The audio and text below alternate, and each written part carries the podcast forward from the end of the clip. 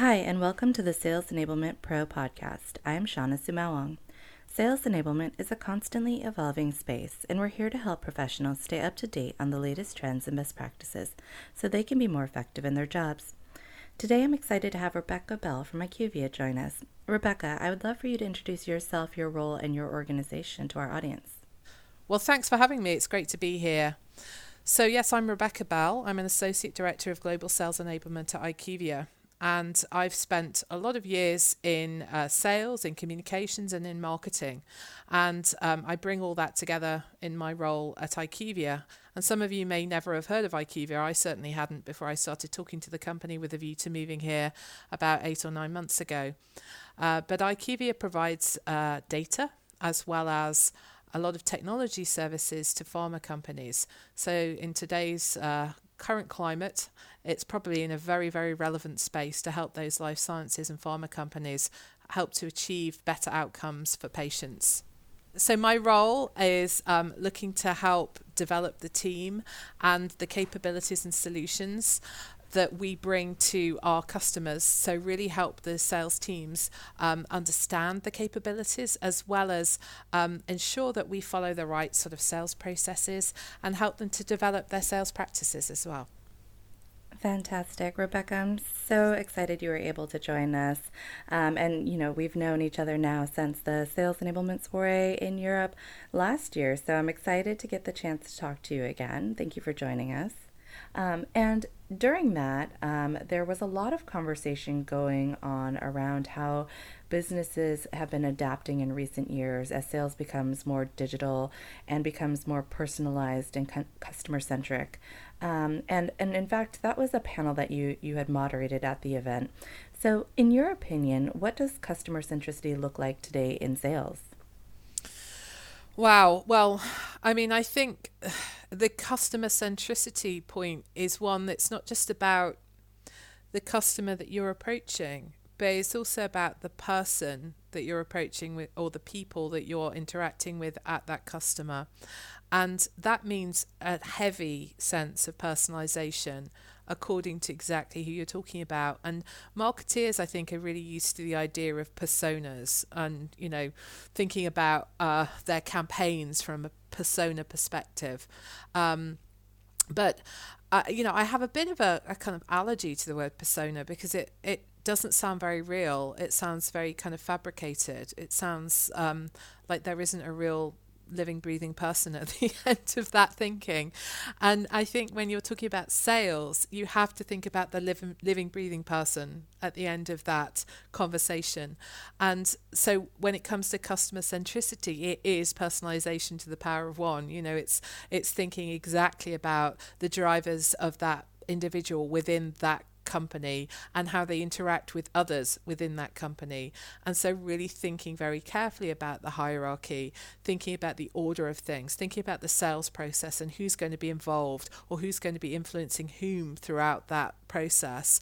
And so, that's what I mean by. Um, by customer centricity, when I'm thinking about that, I'm not just um, considering, um, and, and I mean, maybe IQVIA is a bad example since we really do focus on the life sciences industry as a sector. Um, but when I worked at Cisco, for example, you know, clearly um, core networking and collaboration and data center technology was relevant across every single customer sector. So every single industry had challenges in this area. And so that kind of personalization didn't really get beyond industry um, industry types or customer types. But I think it's more easy as we start to think about um, personalization, certainly when you dig into one industry, it's really uh, key to think about the individuals who are playing a part there. So that's part of the work that we're really trying to do at IQVIA now with our um, enablement is thinking very carefully about the individual and encouraging our salespeople to do that too, um, because that's the the bit where you can both make a connection on the basis of understanding that individual and what their drivers are, but also, of course, to knit together solutions that help meet some of their problems.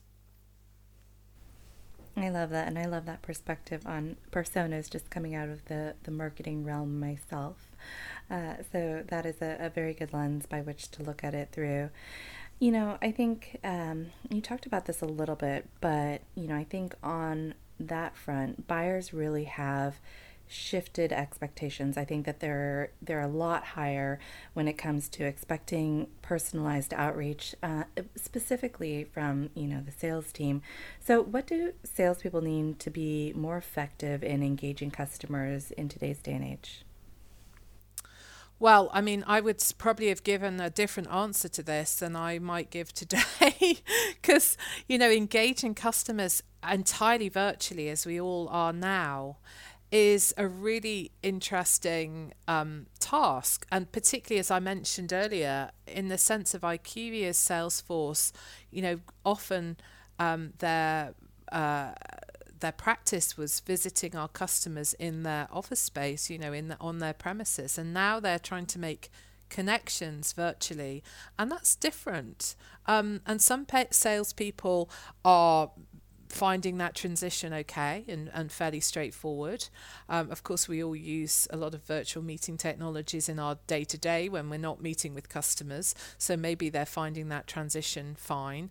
Others are finding it hard to make the connection, and so you know even just um, even tactics around um, you know, turning on your video when you're using a, a video conferencing um, capability, the ability for somebody to see the whites of your eyes um, to see the expression on your face to understand the the kind of the passion and the concern with which you're addressing their problems. I mean uh, those are some of the the things that we're trying to encourage our salespeople to to leverage right now. And it seems super simple, but it depends on the culture. And some cultures in com- companies um, find that more difficult. You know, some people um, don't do that as a matter of course. So even um, uh, working out how to engage customers um, in an age of uh, virtual connection, I think is very, very different than you know if, if a month ago or two months ago when we thought nothing of, of calling on a customer in their in their office. So I think I think that's the first hurdle to get over is how do you engage with a customer, and then the second one is how do you therefore become um, adept at personalising the message and engaging with their particular careabouts and their interests and their needs. Um, you know, when we've got, um, uh, you know, maybe multiple people joining on a call and it's really difficult. I mean we find it on a conversation like this where it's just you and i talking. Um, sometimes you might interrupt one another. Um, whereas if you've got you know four or five uh, people in a customer on a video conference and you're trying to present and you you know you've got a bunch of questions coming in it's actually quite awkward. It's more difficult to do that actually than it is um, in a in a meeting space where everybody can see who's about to talk.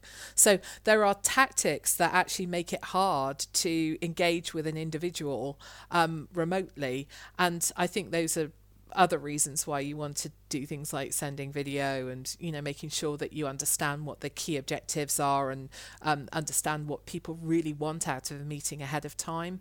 Um, i mean these are very simple things to suggest but they can sometimes make these virtual engagements more effective um, and answer some of those personalized queries and problems Absolutely. Now, I want to talk a little bit more about how sales enablement specifically can help the teams they support be more customer centric. I would love for some specific ways that you've done this through your enablement programs in the past. Yeah, so um, I, I think we're quite guilty in sales enablement as an industry of um, churning out content. and so actually being customer centric means listening more, getting feedback. I mean, I just had a conversation with one of my sales leaders, and we were talking about um, a meeting that he'd had with a large customer where they they were introducing a new capability. And um, I said to him, you know, what I really want to know is how did the customer react to these messages? Because we are sort of needing to stress test this. You know, how do individual customers react, and therefore, how can we make sure that we're customer centric in our message development and our evolution. And you know, he said, "You're right. I meant to write, do your write up and say what the response was, and you know what the reaction was to certain words, um, and certain phrases and certain messages that he used in that pitch." And those are some of the simple techniques I think that sales enablement need to enact to be more customer centric, and that is to create the feedback loop, um, not just about salespeople saying what they need but also salespeople describing what customers need, salespeople describing the customer's reaction to our key messaging, um, salespeople identifying where the gaps are. And only when we create that ongoing feedback loop are we able to be customer centric in the content that we provide. Because when I hear customer centric, I think of two customers. One is my internal customers, you know, the people that I serve with stuff that we do, programs that we deliver, um, content that we create, but also the end customer. So, how do we create the context whereby we can react to what customers need from us and that we can equip the salesperson to share that with them in a way that really makes an impact. So I feel like we've got to think about it through two lenses because we've got two sets of customers here. Uh, one is our internal audience, and then their internal audience are serving the end customer here. Um, and by the way, actually, in, in the case of many um, industries, you've also then got your customer's customer customer, which is, you know, in my case, it's, uh, uh, for example, a a pharma company, a drug company who are producing stuff that's then consumed by patients. So we've got to think also about how they then um, deliver that benefit to the end customer too.